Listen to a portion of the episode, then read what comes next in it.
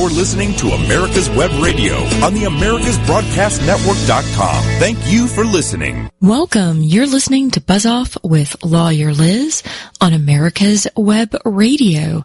And while I am an attorney, the Buzz Off show is not legal advice.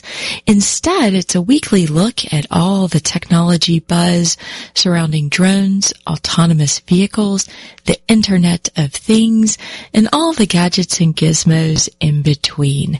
Catch us each Wednesday on americaswebradio.com from 2 to 3 in the afternoon or find Lawyer Liz podcast on iTunes or your favorite podcast streaming service.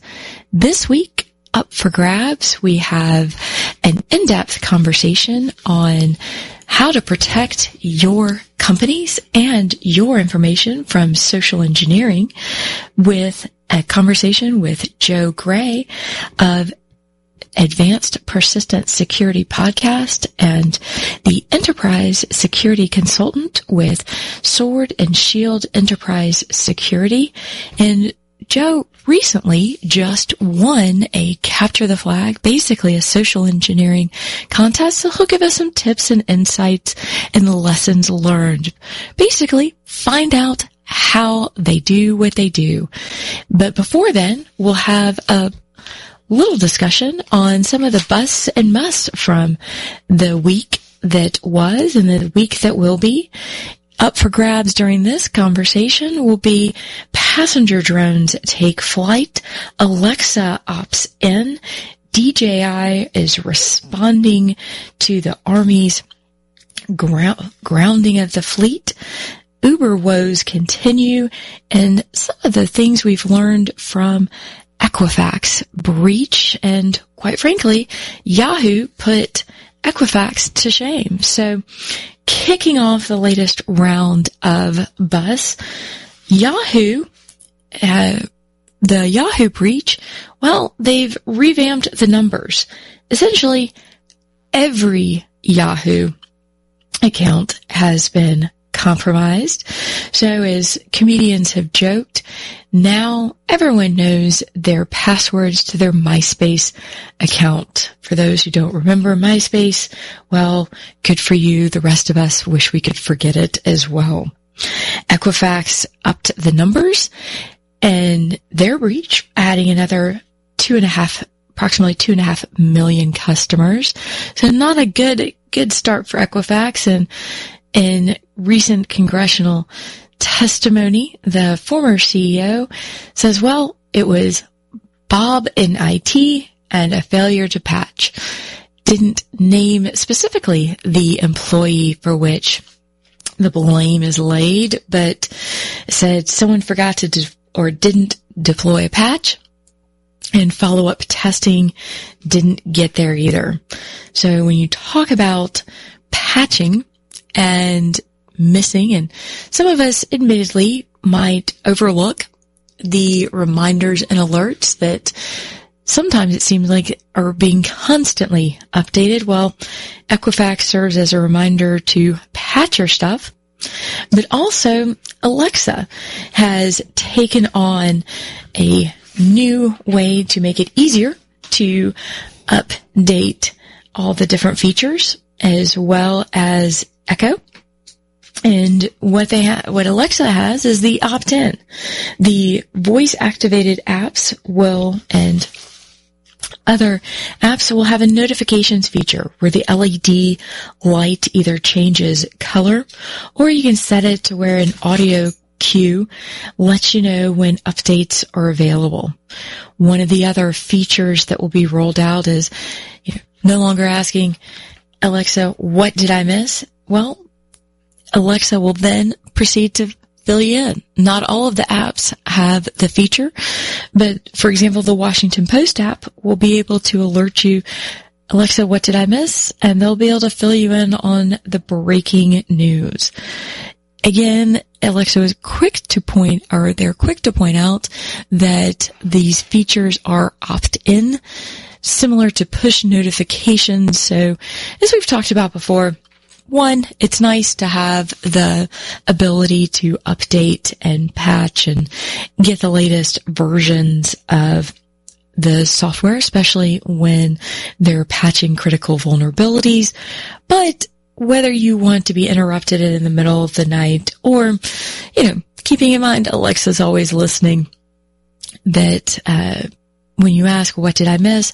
Better question is, Alexa, what did you miss?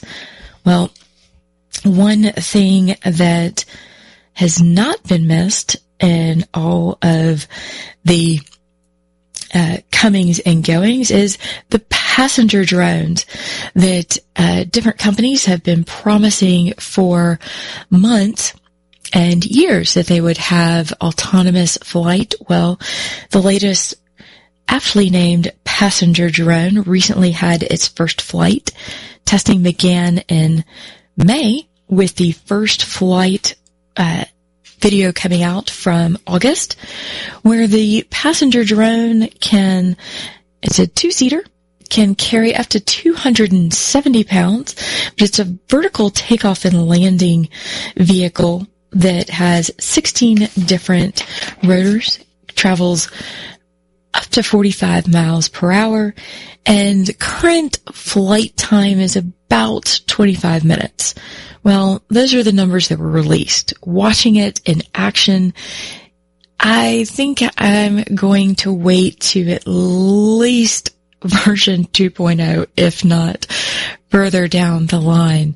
It was not as, it was a short little hop of a flight, but when cities and commuters are looking for any kind of transportation and traffic solution, whether you can, in some cases out in California, cut down uh, by what would be a two hour commute down to 30 minutes, 15, 20 minutes. It, it has, it has wings. It, it, can fly. The idea can fly, but the comfort level and the ease and safety features quite still being worked out.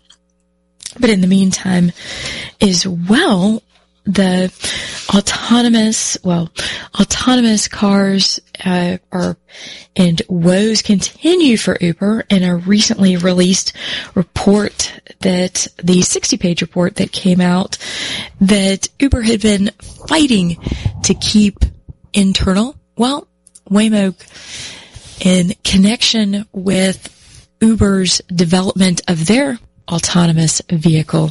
It turns out, well, they may have had a little help and the executives who were running that program may have taken the information or documents from their prior employer. So as the battles continue, Uber's woes mount, but all is not lost because, well, quite frankly, they still keep on going.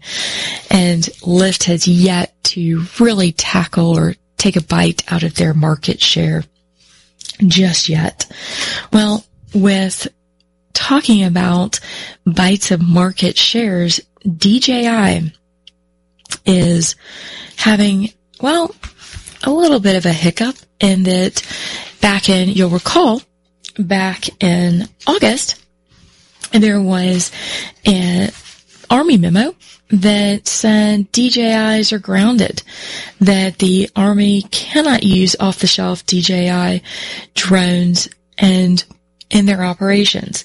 Well, in response to that, DJI had announced that it would activate or implement a privacy mode. They call it the local data mode details are coming out. Now it's available on DJI's proprietary tablet system and on certain Android systems, but what it is not available on is iOS. Can't use it on your iPhone. Can't use it on your tablet. DJI Go uh, 4 app also doesn't have it. Well, what does that mean? it means that most of the operators still don't have the ability to utilize this feature. What the feature does is it blocks all internet data going back and forth between the aircraft while it's in motion. What, or while it's in operation. The fear with that was that DJI being a Chinese based, China based company that when all of your flight information and flight data is being sent back to the manufacturer and it's being streamed, it provides one, an opportunity for the manufacturer to gain the information, but it also has an issue with whether others can also tap into that feed. So in the local data mode, it cuts off that feed. downside to that is that when operating in that mode, it won't, your aircraft and your systems won't be able to detect location, whether there are no fly zones, whether you are relying on mapping features, or whether you're relying on notifications regarding area flight restrictions. In other words, if you don't know where you're flying, you could inadvertently go into restricted airspace where certain um, places are, or in some cases, the FAA had just recently announced there are 10 different national monuments and other areas that have been added to the no-fly zone. So if you're operating near there, then the pilot themselves would have to have a good grasp on where they are. They couldn't rely in the local data mode could not rely on an alert from their aircraft that it is approaching the geofencing wouldn't work.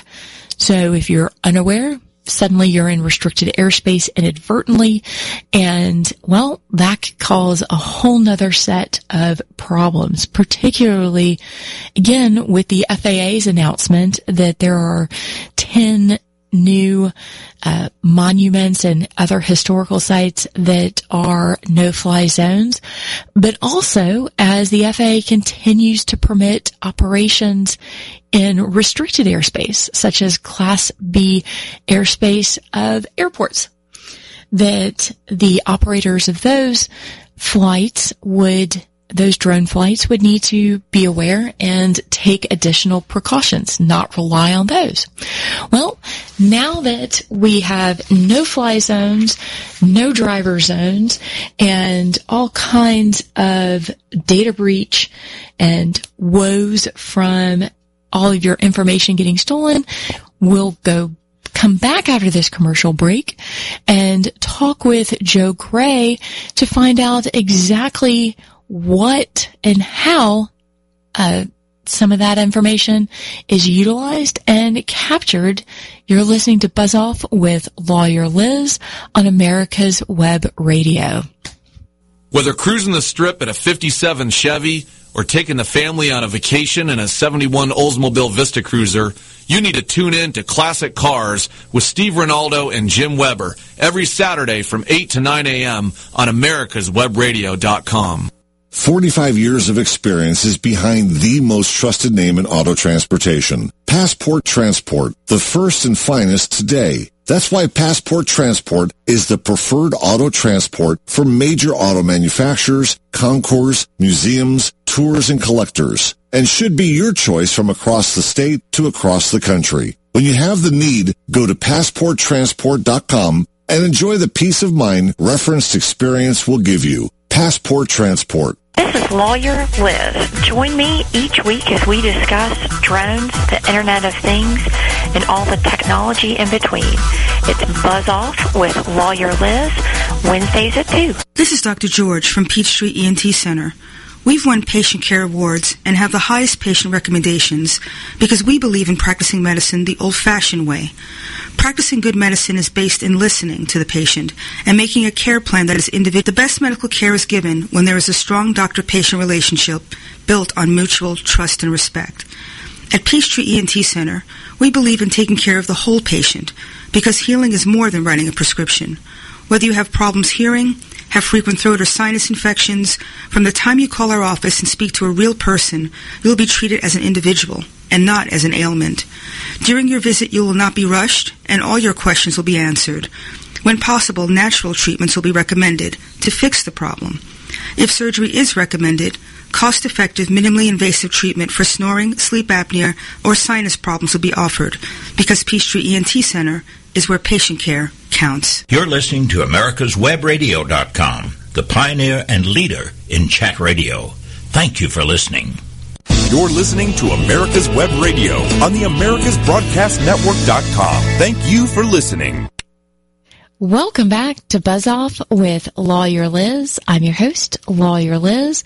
And as promised, we have really let's just delve right into it. But a returning guest, Joe Gray. And Joe, you recently uh, just took one of the more entertaining and fun, uh, say hacker conference, but hacker family events at DerbyCon. You took it by storm and had the black badge to prove it, but really showed off your social engineering and other chops. So welcome to the show and care to share a little bit of why you are now uh, a social engineering ninja officially? Uh, thanks for having me. Uh, thanks for having me back, rather. Um, so yes, I did compete in the uh, social engineering capture the flag at DerbyCon this year. It was actually the inaugural event. Uh, so the event had been held at DEF CON since DEF CON 18, which was 2010, if I recall correctly. Uh, it was the first time running it at DerbyCon, and uh, with it, I was assigned a Fortune 500 company uh, located in Louisville, Kentucky. I did both the uh, open source intelligence phase and the phone calls phase. Going into the phone calls phase, I was actually in second place by 27 points, and then uh, I ended up uh, winning. Well, and congratulations! It uh, for those who have never participated or seen one of these contests, it's really pitting the best of the best against each other to say, here's a target, here's the information, and are there rules or parameters of here's what's off limits or is it no holds barred? There are a lot of rules, and the rules actually make a lot of sense, uh, to be honest. So we're not allowed to do any sort of phishing, any sort of active social engineering. I didn't ask the question, but the presumption is we couldn't go on site and try to dumpster dive, anything along those lines. That may have been in the rules, but I didn't even go near my target. Um, we're not allowed to use any hacker tools. Uh, such as like Nmap. Uh, we could do uh, code analysis like on their websites and what have you, uh, but with that, the thing I learned in attempting to do it was it was a time drain, and there's so much other stuff out there that really wasn't worth my time. Uh, I may have gotten one extra flag out of it for maybe four points, but at the end of the day, it was minor in nature. Um, so basically, you're not allowed So I, I'm sorry. Um, so basically, once you're assigned the target, you're assigned the you get the flags list. You're not allowed to have any contact with the company whatsoever. You're only allowed to use passive intelligence gathering techniques. Well, and, and you you just alluded to it a little bit. So you have a list of here's the information or here are the targets, the flags that certain ones have different point value, but all of it information that eh, or you know, information contacts uh, different things that you would as a consultant in your day-to-day job certainly want to point out to them or that have value in real life. Can you give us an example or two of some of the flags you were? Sure. So I've actually got the flags list pulled up, and I won't I won't get them all, but I'll get some of the juicier ones. So is IT support handled in house or is it outsourced? Uh, who do you use for delivering packages? Do you have a cafeteria? What's the name of your VPN? Um, do you use wireless? What wireless network are you on? What kind of antivirus are you using? Uh, who's your exterminator? Uh, who does your vending machines? Who does your dumpster? What operating system are you using? Which mail client are you using? How do you open PDFs? Um, what's your schedule? What day of the month do you get paid? Uh, what's the name of the phone system? How often have you had awareness training? And then the one flag that exists in the live portion when we're making the phone calls that does not exist in the other is if you can get the target to go to a specific URL, uh, that in itself is probably the largest point value possible. And then you also get uh, 10 points for up to five, so a maximum of 50 points for realistic attack vectors. And you get uh, up to 50 points for format, structure, grammar, layout, and the quality of the report. Uh, and then the other one that I forgot about that I had a lot of fun with was uh, who makes your badges. And uh, for my target, I just happened to find uh, someone who had posted a picture of their old badge and their new badge uh, on Facebook. Well, and that's a first of all a very good reminder. Just some of the things we've all, no matter what company or job we've had, we have to sit through the security trainings where they say, okay, you know, do this, don't do that. How to identify a phishing, you know, but eh, just a gentle reminder, so to speak, of what you should or shouldn't post on social media. Actually, this was on work. the person's personal account. I had enumerated a lot of people who worked there through Facebook and LinkedIn and a few other sources, and uh, it was public uh, on his Facebook. It wasn't even set to friends only. Uh, in, in the whole campaign, I did not try to befriend anyone that worked at my target organization. I relied only on things that were publicly available.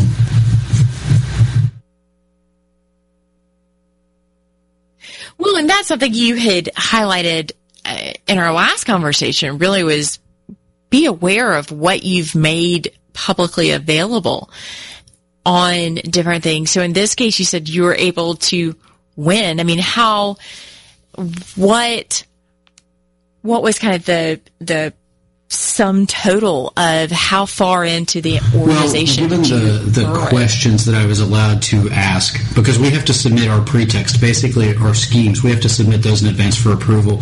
They can't be threatening, they cannot be vulgar, you cannot imitate law enforcement or FBI or anything like that. They have to be relatively safe, relatively PG, so to speak. And I'll, I'll, tell you straight out, my pretext was that uh, my name was such and such, that I worked in IT security, and we were getting ready for an external audit, and I was validating that the information I had down was correct. And um, I had two people answer the phone. We only have 20 minutes to make the calls. So the hardest part is usually getting someone to answer. So uh, the first person that answered the phone, I spent a couple of moments uh, building rapport with her. Uh, you know, happy Friday. I can't wait to get out of here. Uh, what time do you get off? Oh, 4.30. Oh, so you come in at 7.30. Yes. Uh, I, I, get off at 5. I can't wait to go home and drink some craft beer.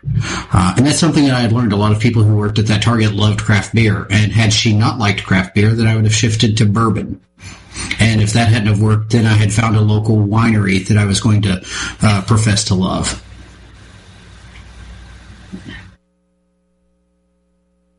So it is it is shocking, shocking that folks in Kentucky have a proclivity towards bourbon. Ugh, I mean that that must have spent you must have spent hours Actually, analyzing um, to come up with that one. Spend a whole lot of time on that one. Uh, being from Tennessee, I was like, why do these people like bourbon and not Jack? But nonetheless, uh, with it, I, I had actually done a little bit of research and in in the binder that I took into the soundproof booth with me, I actually had uh, a list of some of the high end bourbons uh, aside from say Jim Beam and Maker's Mark, uh, on a sheet of paper so that I didn't have to try to remember it.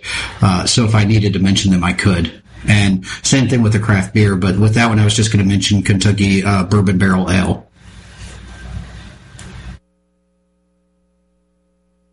Ah, there you go. So you have this plan of attack that you've envisioned. You're going to build this rapport and then get into the heart of some of these questions.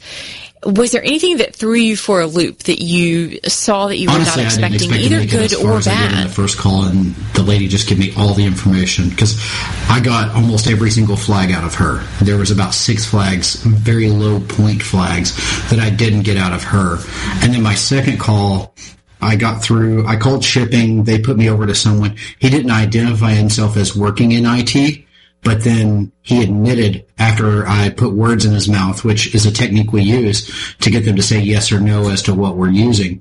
Um, so basically, and, and, this right here is not damaging to anyone. I basically put words in his mouth and said something about Microsoft Office 365. Ironically, I was actually spoofing an internal Microsoft Office 365 email migrations issue phone number uh, that I called from. So uh, I put words in his mouth about Office 365, and then he admitted that he worked in IT.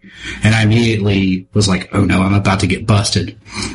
So then I just started, I stuck to the script. I asked a few questions like, are you using a laptop or a desktop? And then he goes off and rattles off the entire model number. I ask him the operating system. He gives me the operating system and service pack. Uh, I ask him if he has uh, anything besides Internet Explorer installed and he tells me all about that. And then I put words in his mouth again about BitLocker. Uh, I'm like, do you have BitLocker installed? And, you know, with Windows, it's already installed. It's just whether it's enabled. And he's like, well, of course it's, it's installed. It's a Microsoft system, but, um, you should know this. We're using a different product and he listed the product and, uh, he was like, we use that for encryption and uh, malware protection. So at that point, I felt really relieved, and he didn't catch on to me until I asked him to go to the website, and then he asked for my uh, single sign-on ID. Um, and he said ID instead of number, if I recall correctly. So I rattle off a bunch of letters. I throw, or a bunch of numbers. I throw the letter A in the middle of it just to be safe. Um, he calls me out because it's supposed to be nothing but numbers. So I apologize for not having my glasses on and correct myself and say it's a four. Um, but then he uh, put me on hold to investigate to see if I was a real employee. And at that time, the clock hit 20. So I uh, gave. Uh, Absolutely. I, mean, I gave Chris the, uh, hand signal to uh, terminate the call.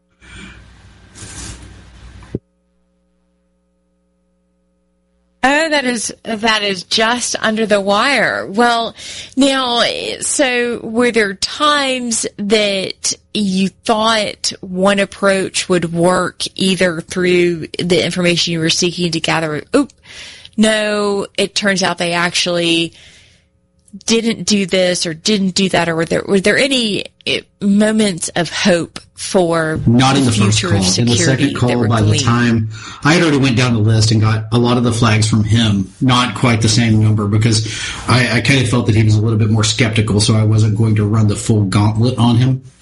Um, and he was more down to business, so I didn't really want to try to make chatter with him about craft beer or whatever. So um, with him, um, he kind of, when I asked him to go to the website, he caught on and he took the right steps of validating that I was who I said I was, but he had already given up a lot of information that I could have definitely used against them. Well, that's one of the, well, on the plus side, he could, it could have been worse. But on the downside, again, at some point you've already let the cat out of the bag. So, uh, fascinating. Now, what's the next challenge that you're going well, to undertake course. now that you had your? Well, I've, I do not even have my black badge yet because the Winston should actually be custom made. Uh, it's going to be engraved with my name, and it's going to have 196 hand soldered LEDs in it, and it's uh, um, encased in wood. So um, with that, as we were discussing before we went on the air, I'm probably actually going to keep it despite the whole auction black badges for charity. But in lieu of that, I'm going to make an annual donation to Hackers for Charity instead of uh, auctioning the badge itself off. Um, well, that is well on behalf of you know all that of the community, thank you for doing all that. We're going to jump to our commercial break, and when we get back, delve a little bit more into some of the information and kind of next steps. But you're listening to Buzz Off with Lawyer Liz on America's Web Radio. Affordable health insurance was the promise of Obamacare, but for many, the government mandate caused more problems than it solved. This is Dr. Elena George from Medicine on Call, and I want to tell you about a truly affordable alternative allowed under Obamacare, Liberty HealthShare. Liberty HealthShare bypasses doctor and hospital panels, giving you the freedom to choose And with a maximum of $500 out of pocket per person and 100% coverage up to $1 million per year per occurrence, you can rest assured knowing you and your family are protected. Coverage starts as low as $107 per month and also includes dental, vision, pharmacy, and holistic care. Liberty HealthShare puts you back in charge of your health. Visit them online at libertyoncall.org. Again, for a true affordable alternative to Obamacare, visit libertyoncall.org or call toll-free 1-800-714-6993 today. Cook Immigration Partners is your passport through the immigration maze. Whether it's help with E-Verify in your business or help in how to document a new employee under the new I-9 rules, or if you marry a foreign national, Cook Immigration Partners is your best choice for a legal advocate. Call us today at 866-286-6200. That's 866-286-6200 or visit us on the web at www.immigration.net. You're listening to americaswebradio.com, the pioneer and leader in chat radio. Thank you for listening. Welcome back to Buzz Off with Lawyer Liz. I'm your host, Lawyer Liz, and talking today with Joe Gray, who's with Sword and Shield Enterprise Security, and Joe has recently put his skills and expertise to, I'd say good use, but fun use for a non-client engagement and really captured the flag in social engineering at uh, DerbyCon just a couple weeks ago. And we're talking with Joe today to really gather some information or some tips and tidbits, lessons learned that apply outside of a capture the flag setting for us average users or researchers? What can you, what should you incorporate into what you're doing? And so, uh, Joe, uh,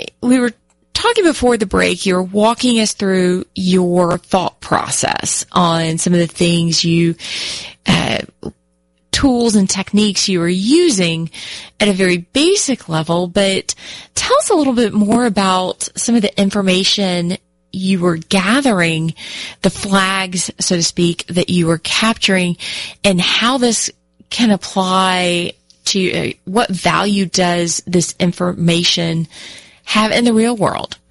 So again, I'll go slightly down the list. So to start out with IT support being handled in-house or outsourced. If it's outsourced, then that gives me someone whose phone number I can spoof to call. Something I can say, hey, uh, this is Amazon. I hear you're having trouble with your AWS or there's a problem with your billing for AWS and call from a legitimate number from Amazon or spoof an email from Amazon into that appropriate party. Um, with food service, I can always look like I'm delivering food or I'm going to work to get through the gate. Uh, the VPN, I can look for vulnerabilities for the VPN. Um, wireless, of course, uh, there are websites out there that already tell you which wireless exists, but uh, in this day and age, uh, I, that website for this organization was rather useless because of the size of the organization, and I could tell that when they did the scan, a lot of people were running personal hotspots which in itself is a vulnerability. It makes for a really good opportunity to deploy uh, something like a Wi-Fi pineapple there. Uh, knowing the correct uh, wireless network name, the SSID, then I can tune uh, a pineapple uh, to actually go for that wireless network. Um, antivirus, some malware uh, can make it around certain antivirus. So if I were going to try to use a phishing tactic to get in and use malware for a backdoor, I need to know what kind of antivirus they're using so that whatever I'm using can get past that antivirus.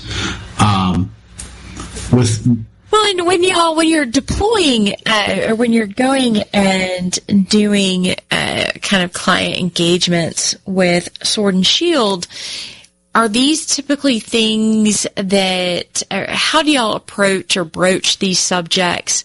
You know, on the antivirus, on hey, here's why you have to keep this information it, to yourself. You know, not let it get outside of the organization as much as possible. Well, typically, because I'm not a pen tester, I don't follow through with the entire attack sequence. Um, I, uh, You get to point out the flaws. You don't always have to give them solutions. I always like to give solutions. Um, that's how I actually demonstrate um, value to customers, regardless of what type of engagement it is. But with the pen tests, uh, usually when I get pulled into that kind of stuff for work, uh, I'm exclusively doing a pre-texting engagement or exclusively doing a phish. Um, there's only been one instance that I've actually got to deploy some nastiness, so to speak, uh, in the regard of some sort of file. So typically, whenever I've done it as part of an engagement, I just typically do solely the phish, and it's a very defined parameter in terms of this is what we're trying to collect. Here's the ruse we're going to use. Here's where I'm going to send it. This is the information I'm asking for. Here's how I'm going to collect it, and here's how I'm going to destroy it. When I'm doing the pre-texting phone calls, it's very much the same. Sometimes we might run that in concert with a phish. Sometimes we don't. Uh, sometimes we're given the uh, target list. Sometimes we're not.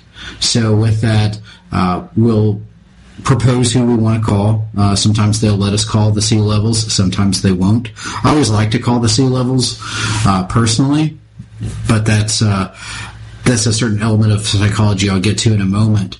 But uh, with that, with the phone call, it's typically can we get any sort of information out of them? Can we get them to go to a website? What can we get them to do? And it's always defined uh, and agreed upon by the customer. Um, and in my experience with C levels, typically if you can get through uh, their assistant to the C level, uh, they're typically a little bit more gullible because they believe that there's some sort of vetting that occurs with the assistant. So they're more apt to do what you want them to do. And something I've noticed with a few organizations, C levels actually have local administrator access. So while I would not personally exploit that, uh, that's something that I can pass along, put in the report, and state from a theoretical uh, perspective, this C level click the link. If they have local administrator access, then anything they deployed could have uh, allowed something like Mimikatz uh, to be able to harvest credentials and then subsequently gain domain administrator access and start to pivot and start really doing the dirty stuff. Well, and building on that, it's how do you strike that balance as an organization where nobody wants to tell the boss, you know, the C level that, well, you write my, sign my paycheck, but I should have more access to critical systems or information, you know, I should have a higher security clearance than you that for your job, while yes, you need to know about certain things, you don't need to have access to.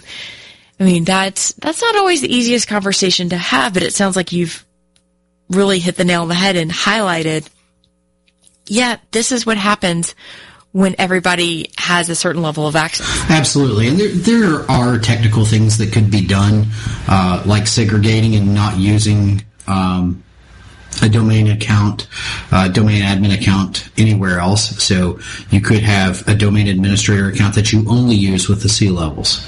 Uh, you could have a separate domain for the C levels. There's a lot of different ways you could go uh, with it, but realistically, I think every bit of this um, to spoil the fun uh, for a little later a lot of this is mitigated through training. Yes, there are technical solutions like Ironport, digital scales, Proofpoint. There are things out there that you could, technical things you could do. But at the end of the day, if you have an aware user that's skeptical, if you're running routine engagements against them, they're always going to be on their toes because they don't want to be the one that gets caught. And in doing so, like the example I was referring to with dealing with the C level, when we made that phone call to him, if he would have just said, "Hey, you know what? I would love to help. If you can, if I can call you back in five minutes, I have to step out to a quick meeting. If I can call you back in five, ten, fifteen minutes, whatever, uh, and resume this conversation, uh, I would appreciate it. If he would have called the number we spoofed back, that person wouldn't have had a clue what he was talking about, and the compromise would not have happened. So it's well, and so how how do you build on that then? Well, you ch- from the education standpoint. you, you train your users to be skeptical of what people are asking them to do. So I don't want to breed a certain level of mistrust because we need people to trust us. Information security needs people to trust them. So whenever it comes to open source intelligence, I don't recommend that a company runs open source intelligence against the employees. I recommend that they contract someone like uh, other companies or Sword and Shield to do so, so that we are the bad guy. We're the ones that's snooping on the employees. And then that way we're not really divulging a whole lot about their personal life to the company. We're divulging things that can be used in an attack that they can say, hey, this was part of an audit. You might want to fix this. With the social engineering perspective, there are a lot of automated solutions out there. There's a lot of training out there. Um, I mean, you can get computer-based training. You can pay for instructor-led training. Uh, I know there are lots of providers out there. Um, Sword and Shield being one of them, of course. I'm not really trying to push Sword and Shield uh, within the conversation. I'm trying, trying to push awareness, but uh, I, I would, I kind of need to mention that as well. Uh, but uh, in that same sense, training them. Hey, you know, we ran it an initial unannounced engagement. Here are the statistics on it. Uh, based on this, here are the deficiencies. We're going to train everyone up on this baseline training, and then we're going to do periodic testing at infrequent intervals. And by infrequent, I basically kind of mean quarterly, but you never admit quarterly. You say something like infrequent. So they don't know. And then what's going to happen is when they start getting phishing emails or suspicious phone calls, they're going to think it's the company doing it, and they're going to shut them down because they don't want to get embarrassed. But if they do fall for it, part of the training should include exactly who to report to, how to report, and what actions to take with the computer. Do you want it to be unplugged from the wall, from the network, do nothing, lock it, shut it down, log off? What? Define this. And there's no right or wrong answer. It's up to you and your organization. So you find out that answer and you train your users what to do. And then you train them to report and don't be punitive about it because you want them to report. Well, and that's how how does that conversation come about? Is reminding the organization that if you penalize for this, then nobody's going to report. That how do you strike that that balance there? We really just have to talk about the human psychology aspect of this because really this falls under applied psychology, social psychology, human computer interaction, and just straight fraud. Really. And with that, you just have to explain to an organization that, you know, for example, ransomware is coming in hand in hand with phishing attacks right now. I have an email based honeypot that gets at least two emails a day, and I would say at least 60% of the time, uh, the attachment contains some form of ransomware. So with that, explain to the company, hey, you want these people to report this because you have seconds after a ransomware starts to initialize because it's going to start, it's going to execute, it's going to do whatever it needs to do. It's going to start encrypting and then it's going to pivot. So if a user clicks something and sees something out of the ordinary, if you have them unplug it from the network, it cannot infect other systems. Well, and how do you also then translate that what seemingly could be innocuous information that perhaps it's phishing, perhaps it's not, but how do you convey the value and the gravitas in that information to employees as part of the training? I like to try, try to make it to where it's relevant for their home life because especially people with children, if you teach them how to protect their children, they're going to take that home, they're going to let it sink in, and they're going to bring it back to work. But the reality is, I like gamification. So if you set up, say, a phishing at your domain email account, have people send phish to it and run contests. Hey, whoever's sends me the most clever phish of the month, or every time you send me a phish, you get entered for a drawing. You know, don't gamify it too much. I mean, Wells Fargo is a good example of don't gamify things too much. But if you have some sort of incentive or something they're competing for, people will rat out their own siblings, parents, and children to try to win a contest. Oh, I'll just do it just for fun. But uh, no, you raise an interesting point in bringing up the Wells Fargo example. We'll pick all of this back up right after this commercial break. You're listening to Buzz Off with Lawyer Liz on America's Web Radio. 45 years of experience is behind the most trusted name in auto transportation. Passport Transport, the first and finest today. That's why Passport Transport is the preferred auto transport for major auto manufacturers, concours, museums, tours, and collectors, and should be your choice from across the state to across the country. When you have the need, go to passporttransport.com and enjoy the peace of mind referenced experience will give you. Passport Transport. Perhaps you are struggling to cope with the disease of addiction. If not, you probably know a family member or friend that needs help in battling the cravings and the personal and professional damage done by the effects of drugs or alcohol. Get a pen and paper and be ready to write down the following. These are the issues that the trained staff at the Atlanta Healing Center address and treat every day. Their doctors and counselors with over 40 years of practice in the field of addiction can treat the suffering individual in a thoughtful, compassionate, and experienced manner and guide him or her along the path to recovery. So call 770-696-9862 and speak to a knowledgeable staff member about how you or your loved one can be helped to enjoy a better and healthier life. More information is also available on the website at www.atlantahealingcenter.com. You're listening to America's americaswebradio.com, the pioneer and leader in chat radio. Thank you for listening. Welcome back to Buzz Off with Lawyer Liz on America's Web Radio. Find us each Wednesday from 2 to 3 in the afternoon Eastern on americaswebradio.com or download a copy of the podcast version, Lawyer Liz, on iTunes or your favorite podcast streaming service. And talking today with Joe Gray from Sword and Shield Enterprise Security on some of the lessons learned and information gain, knowledge gained uh, dealing with uh, the social engineering aspect, but from a gaming perspective, from a capture the flag where Joe is just victorious in a competition among some of the best and brightest. And uh, Joe, you were talking before this break about some of the lessons learned, both what happens when you make certain aspects of this too much fun.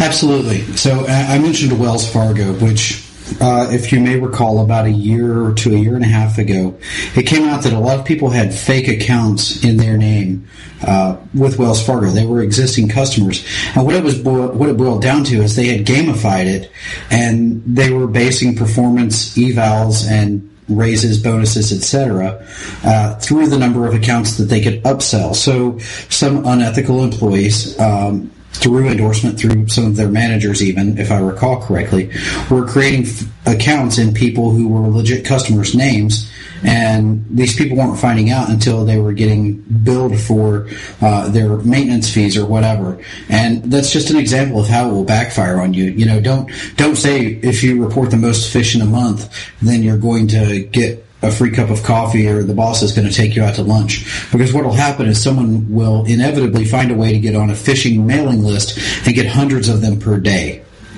Um, but at the same time, you want to make it a healthy competition. Something as simple as a parking spot, a free cup of coffee, an Amazon gift card, taking someone out to lunch, a t-shirt hey, in information security, we know how everybody loves those challenge coins.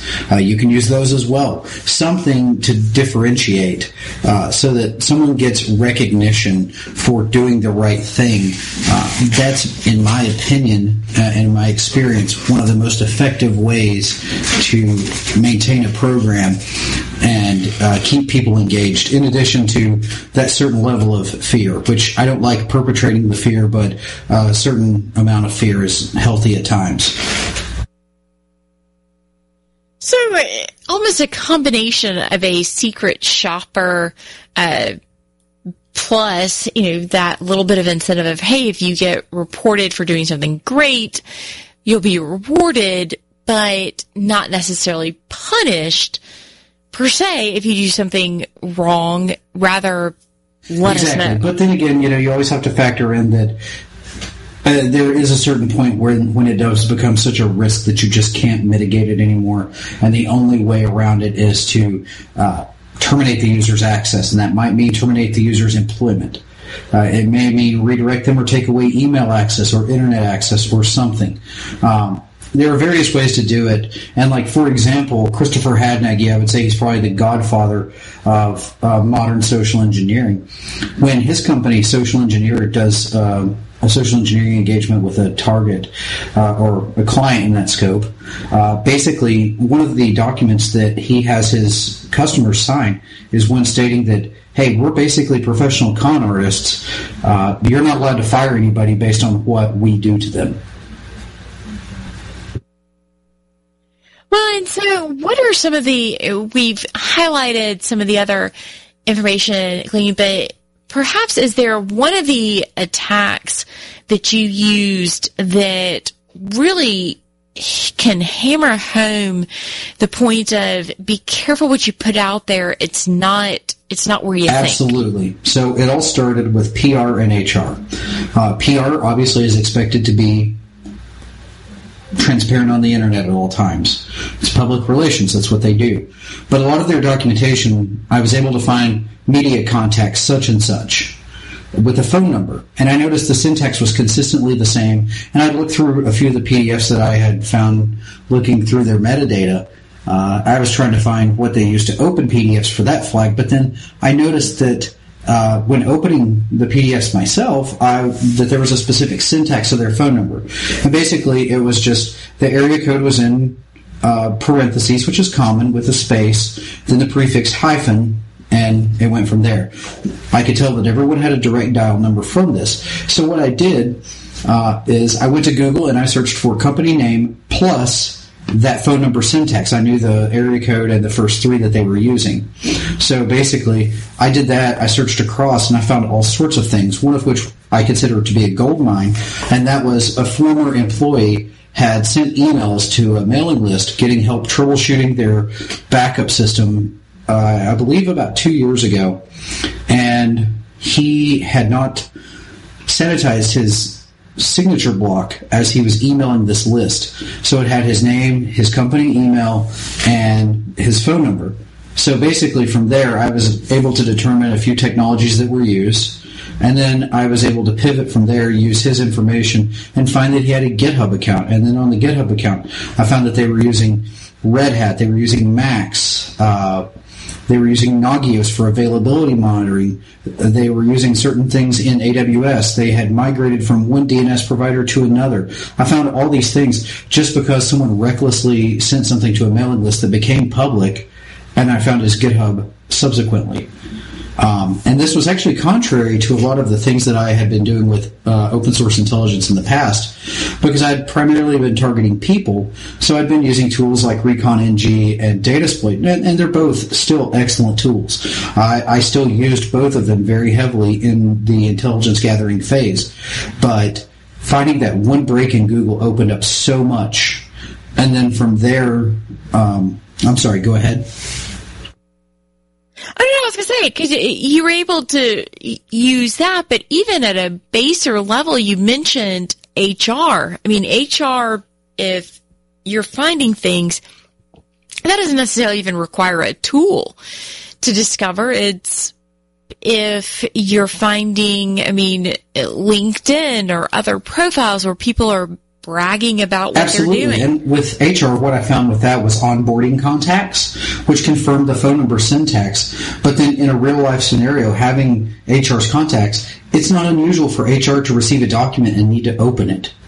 So you could send them a macro-enabled Word document. You could send them um, an executable dis- disguised as a Word document and get them to open it because it's part of their normal job. And that's something that as a security professional, we really need to look into finding ways that we can actually um, mitigate that and find a way that they can still receive their documents, but it's in a secure manner.